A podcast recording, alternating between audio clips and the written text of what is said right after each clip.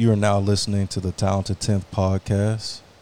The Talented 10th podcast is brought to you by Mosaic Management and Consulting. To learn more about Mosaic Management and Consulting, visit bsherrer.com slash get started. So, since recorded quite a few episodes thus far, and since everybody's favorite episode is the one with my dad, now that I'm down in Monticello for the 4th of July, I just wanted to sit down with him. It'll probably have to be multiple parts, but uh, I just wanted to talk with him about kind of how he grew up and uh, just kind of share what's made him him. And uh, no better way to do it than right here in the flesh. So, Coach Sherrer, otherwise known as Daddy, for me, welcome to the Talented 10th podcast. Well, appreciate you having me, man. Okay. So, we do have our wine. I know y'all are used to me cracking a beer or you hearing my margaritas, so we got a glass of wine. But take me through Wilmot, Arkansas. What's your what's your first memories of growing up? I know the background, but as much as you want to share. Uh, Wilmot was a small farming community. About at the time uh, when I was in high school, I think the population was one thousand and five. really? Um, you know, I grew up on a farm, and like um, uh, you know, so many black families of, of that time. You know, it was a close, close knit community. Um, I think we moved off the farm when I was in the seventh grade.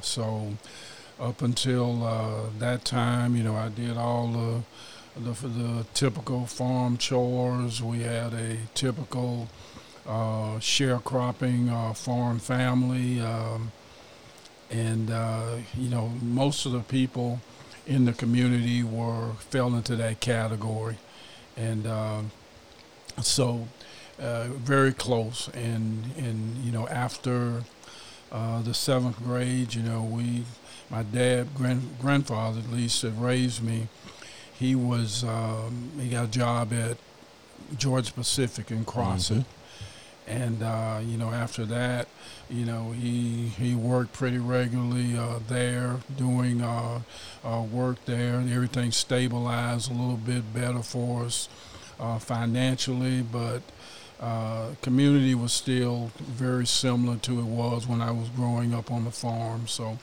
it was again a typical southeast Arkansas farming community. Okay so let's start with let's start with the farm. So when you were you were little, y'all were sharecropping in in in Wilmot or right outside of Wilmot. Where you I know where the house well, was, but yeah. we were I guess uh, uh, where we our homestead at least was probably about three to four miles outside of town.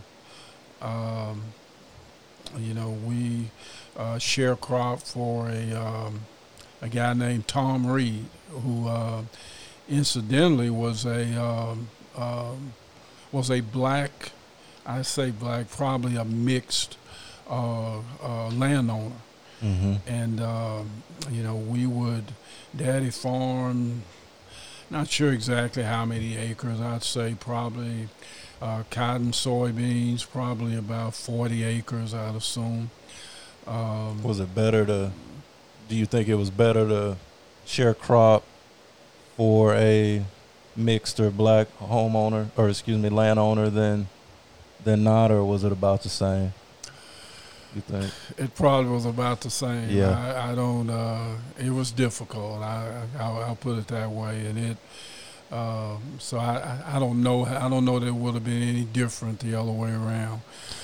Um, you know it basically uh, like I say about 40 acres soybeans cotton uh, daddy uh, farm with a mule uh, and you know, essentially, uh, he'd get up early in the morning and uh, whether it was plowing or you know whatever whatever needed to be done to keep the crop going, and he'd spend from literally sun up to sun down working in the fields. On the 40 acres, that y'all, we we so he calls, dad calls my granddaddy daddy, but when I always talk about having the blessing of five generations alive at the same time, I know granddaddy.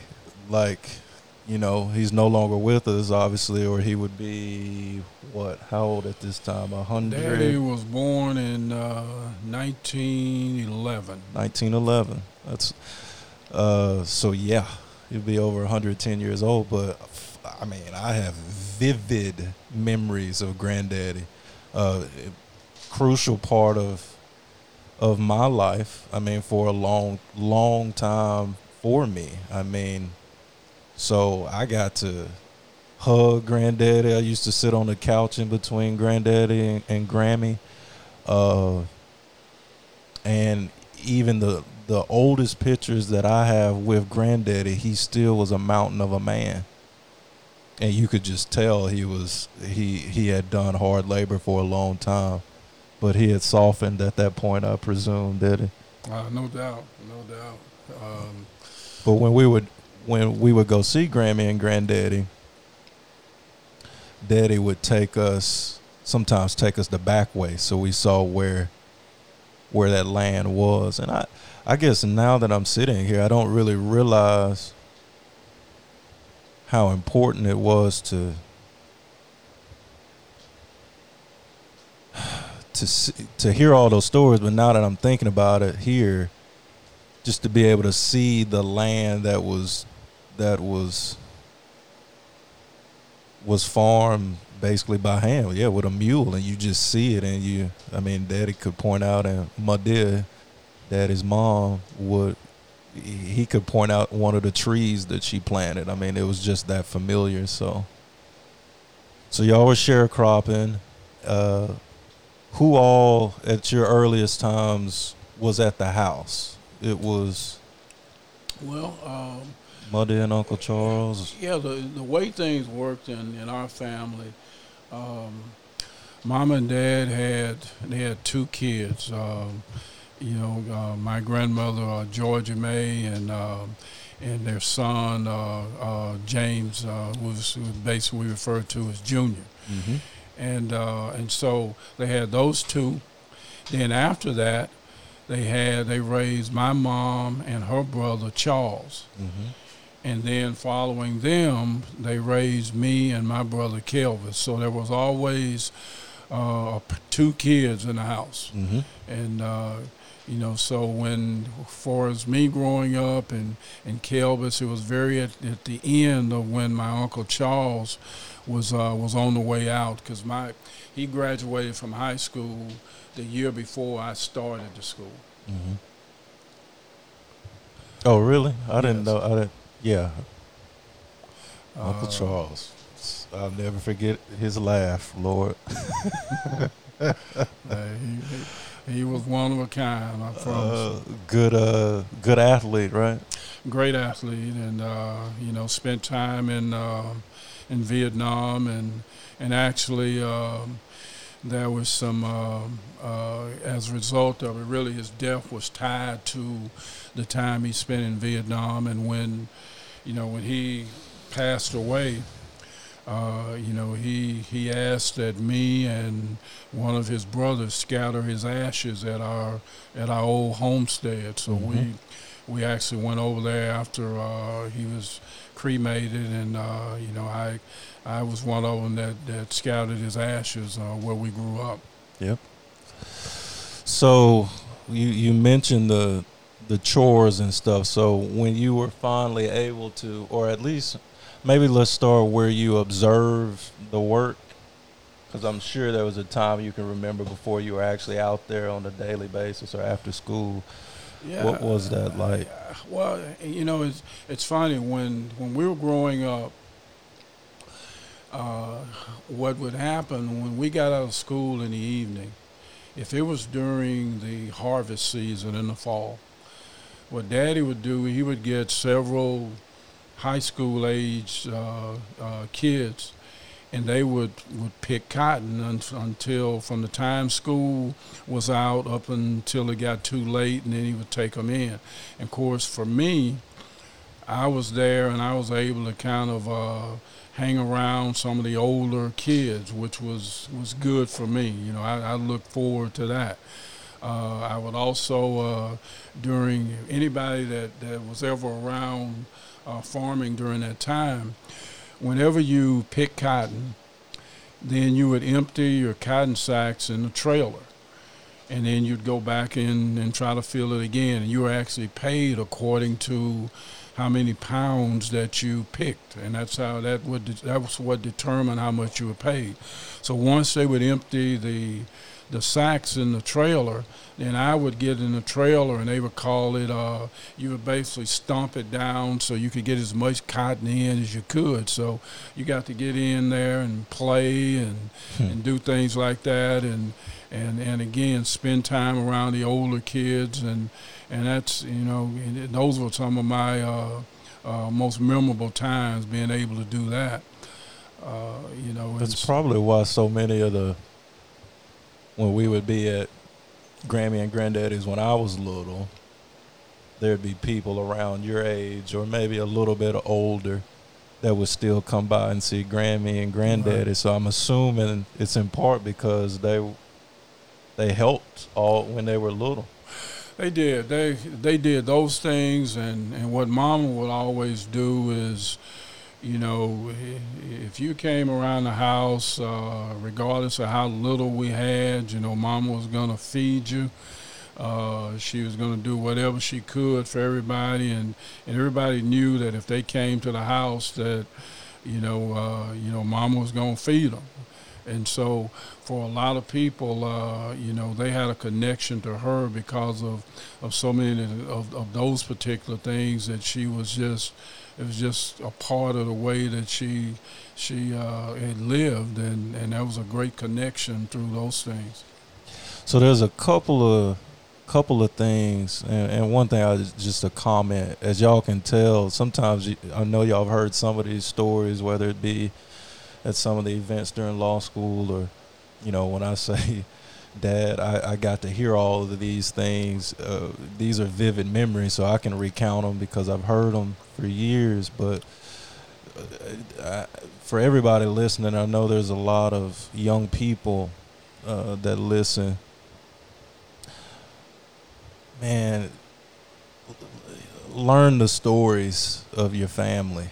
I mean for me, it's just I, I can't even really explain how important it is in maintaining that sense of responsibility in my life because I heard it and and and and and and you see it. You see the scars of it. You see you you see the looks on people's faces when they're retelling it and it's very important to understand where we were and where we where we are and where we want to be the first story I wanted to get to uh, is is you know when you were raising pigs. I know that was one of your morning chores before going to school. Can you talk about raising pigs and then the first time y'all raising them and then when everybody came together to to kind of slaughter the pigs for, for, for the food for the for the winter? Was it normally going into winter or yeah. going yeah. for the winter? Yeah. Can you talk about kind of that community atmosphere? So first, you know, raising them and, and kind of chores and and getting discipline in that, but then also the camaraderie of that. Yeah, for for me, a, a lot of mine was uh, I didn't do as much in the morning because we our school situation was um, you know we had to walk quite a, you know, really um, half a mile, three quarters of a mile to catch the bus. and uh, and and that was pretty early, so I didn't really have to do a lot in the morning, but I did the the feeding and, and stuff like that in the evening. That was part of my chores to uh, to feed the pigs and. Um, you know, uh, basically, if it was during the winter, you got kindling in for the fire. You, we had a, a, a regular hand pump. We pump water for drinking and taking baths and different things like that. And uh, so, uh, you you really spent time as soon as you got home from school, uh, taking care of the uh, the feedings and different things like that, and uh, and that became something uh, just kind of routine for us. Yeah. And and now in terms of the uh, the slaughtering and stuff, now that became that was a community uh, event. I mean uh, you know, I some of my most fond memories is thinking back to that because basically people that lived around you, people that you knew, everybody would come together and you'd kill you'd kill hogs as we we call it, and uh, and that was that was a that was a major undertaking because you went from the killing to uh, you know where you you bled them out you you you basically uh, it was hands-on work. Yeah, you got the the, uh, the you had to, to, clean the hair off of them. You had to cut, cut them. It it was a major thing, and you had people. Everybody had their jobs, and uh, you know, and, and and you did things from you know obviously from gutting hogs to making chitlings to uh, it, it, was a major undertaking. Nothing was wasted, I'm sure. Nothing was wasted, and it was, uh, I don't know, but the camaraderie and the fun because for the kids, everybody that came, they bring their kids, and then so you got to play, you got to uh, uh, you got to see people, and it was just a festive situation, and, it, and this was usually done in the fall after the crops were in then that's when uh, we we slaughter the hogs. And and what what you would end up doing you would do that and uh, uh, whether you had your hams and everything different things like that once you got that uh, uh, prepared and cured then you put it in the smokehouse and it and those uh, and throughout the rest of the, the winter and everything the rest of the year you'd go to the smokehouse if you needed a slab of bacon if you needed a ham or whatever.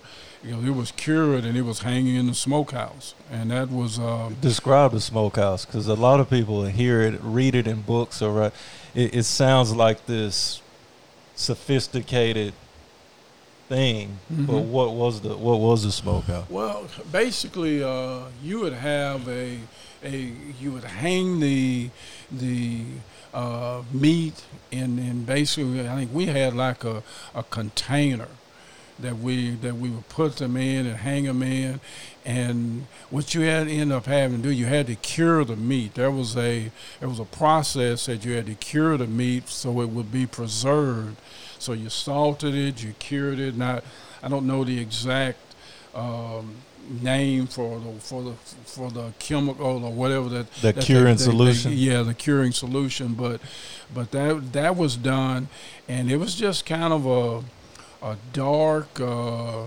uh, area that, that you just kept it. It wasn't sophisticated at all. I mean, if Mama said, "Man, go to the smokehouse and give me a, a, slab of bacon or whatever," I mean, you just went in there and opened up the container and got it out of there. So it wasn't wasn't anything sophisticated.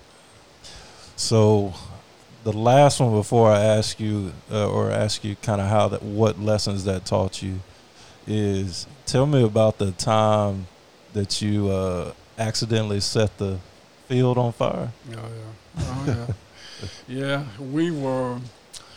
Uh, I tell you what, the way that we kind of uh, uh, the way the routine went for us. Uh, Daddy would usually on Saturday evening would he'd go to town, and sometime we'd go, sometime we wouldn't, sometime we'd stay. So there was a particular Saturday evening where Dad had gone to town. So me and Mama and uh, uh, my little brother Kel was we were at home by ourselves, and so we always burned trash in a barrel. There was a barrel out uh, not too far from the uh, from the house. We would take it in and uh, and we'd put it in and we'd burn it. Well, what you were supposed to do was there was like a a, a covering, like a, a, a tub that we would always kind of put over the top of it to make sure the fire didn't blow out and uh, and catch anything on fire. Well, I took the uh, trash out and burned it, but I forgot to put the covering on it.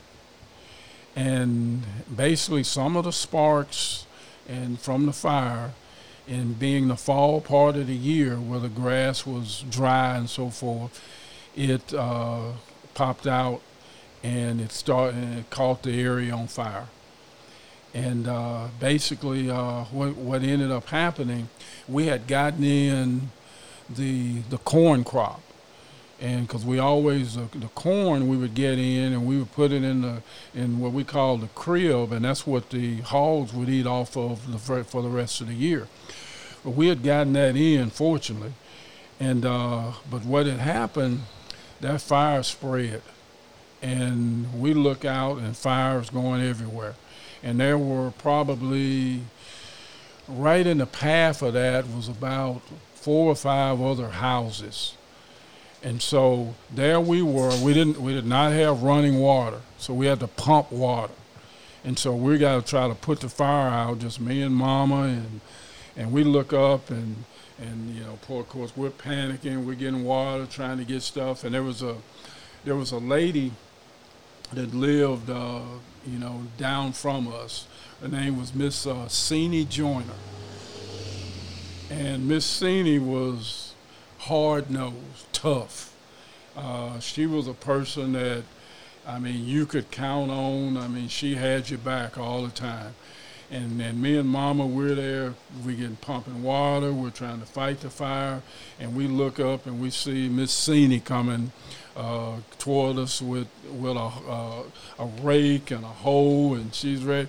And we kind of got we felt, man, we we gonna get this done and we fought and we fought and we got the fire stopped and uh, in because our fear was it was going to get to those other houses and burn them up as well and so it was a major ordeal but but I, I always remember that because that was a that was a trying time for sure. Yeah, I, I, every time you tell that story, I can I could just see the because you were I, you had to be worried. I mean, I don't know how old you were at the time. Uh, and it was my fault. I mean, yeah. that was that's what made it even worse. Hey, I knew it was on me. I didn't cover the uh, the barrel up, and and there was nobody else to blame. It was, it was like I said, it was on me. So that that so there let at, at this point, what are the lessons? And that's why I chose those stories. What did that? What did routine? Because people know that I'm regimented, and if you knew how you raised us, even when Mama was here, and then after, for definitely, actually, probably more so after uh, it was just the three of us, you, me, and Brian. How routine was so important to be efficient and focused in life. So, how did the farm life teach you about responsibility, uh, routine, repetition, and and those types of lessons? Well, it's it's kind of one of those things where it was always a part of the way we did things. I, you know, I watched uh, watched Daddy over and over again because he was, you know, not a formally educated person, but tremendously intelligent, regimented. Um, you know, take care of responsibilities, you know, keep plowing ahead, uh, you know, just not get sidetracked or because I watched him, uh, you know, come home in the evening after he's worked all day and and every night, you know, Mama would sit there with a needle and and bust blisters under his under his feet, and because uh, he had walked all day, and then at early that next morning, he was back at it again, and he had there was no shoe cushions or no second skin for. I mean, he just plowed on, And so that's just something that, without even talking about it growing up, it just became a part of the way that we did things and became uh, uh, just, um, you know, I don't know any other way to do it. Right. Yeah. And what about family and all that? Because I'll never forget, you know, uh, Grammy and Granddaddy both are gone, but you know, I, Lord knows I think about them probably more than you even know, Daddy. Uh, and I remember because by the time I was old, older, I would, like I said earlier, I would sit between. I would sit between Grammy and Granddaddy, and I either got that nasty caramel candy, or I'd play on that worn out. I play Granddaddy ch- and checkers and that worn out checkerboard. But they'd poke each other on the uh, in the side, and they kiss and love on each other. I mean, the type of love that you know is so real because they had 77 or 78, I think it was 77 or 78 wedding anniversaries. Right. right. You know, more wedding anniversaries than the life expectancy of an American. But I remember when you told me, you know, it wasn't always easy. I mean, and I'm talking about the love, not even the toiling in the in in the fields. And that was the first time I just I didn't really realize what ups and downs in relationships were. What was it like? Not specifically, but what was it like seeing that give and take in the house? Because everybody had a job and everybody had a duty, and may not can tell it in the story so far, but Grammy was she was tough. I mean, she wasn't some housewife. She was as gritty as anybody. What was it like seeing that type of enduring black love? Because well, love is different. Well, I tell you what, it's, uh, it's I used to enjoy listening to my mom and and grandmother, some of them talk about some of the stories. Because Mama was, uh, tell you what, Mama was probably, I don't know, just height wise, average height, five, six, five, seven.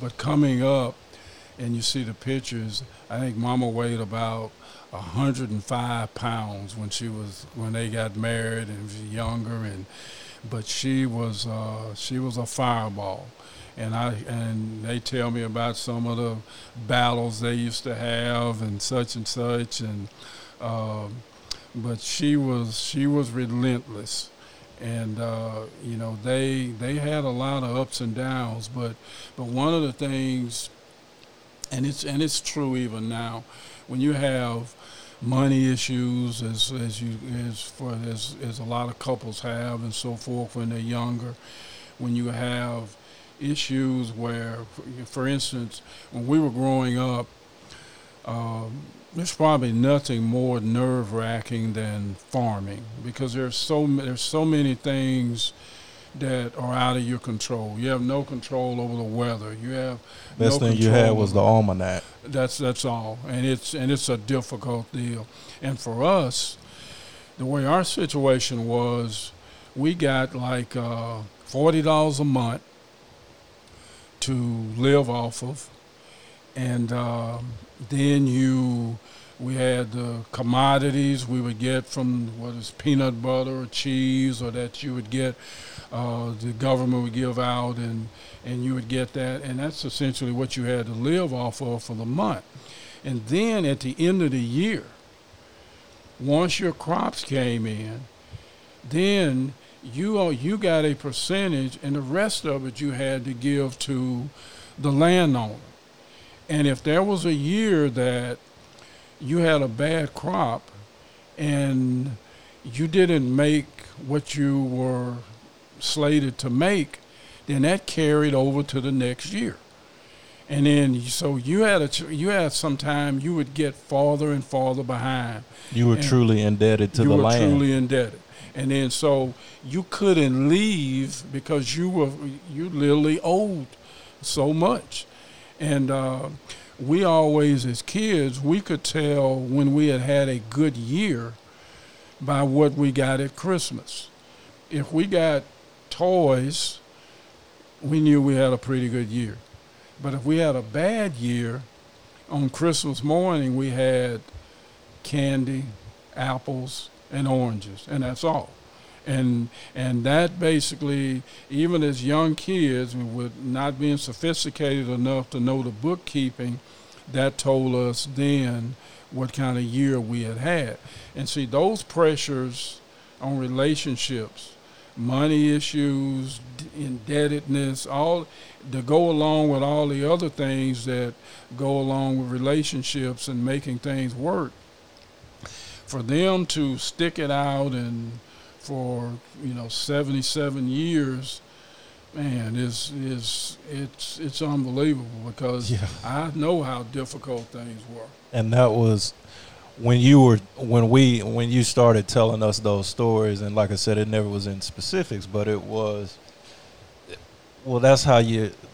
That's why it made sense when they were in their 80s and 90s when they're still joking and poking at each other, because you feel like you've. Ma- I mean, what are you facing at that age that compares to right. to what what happened then? You know, um, I'm so fortunate to have been able to see so much of that and to hear the stories firsthand. Well, that brings us to the end of part one of my sit down with Coach Sherrer, my dad.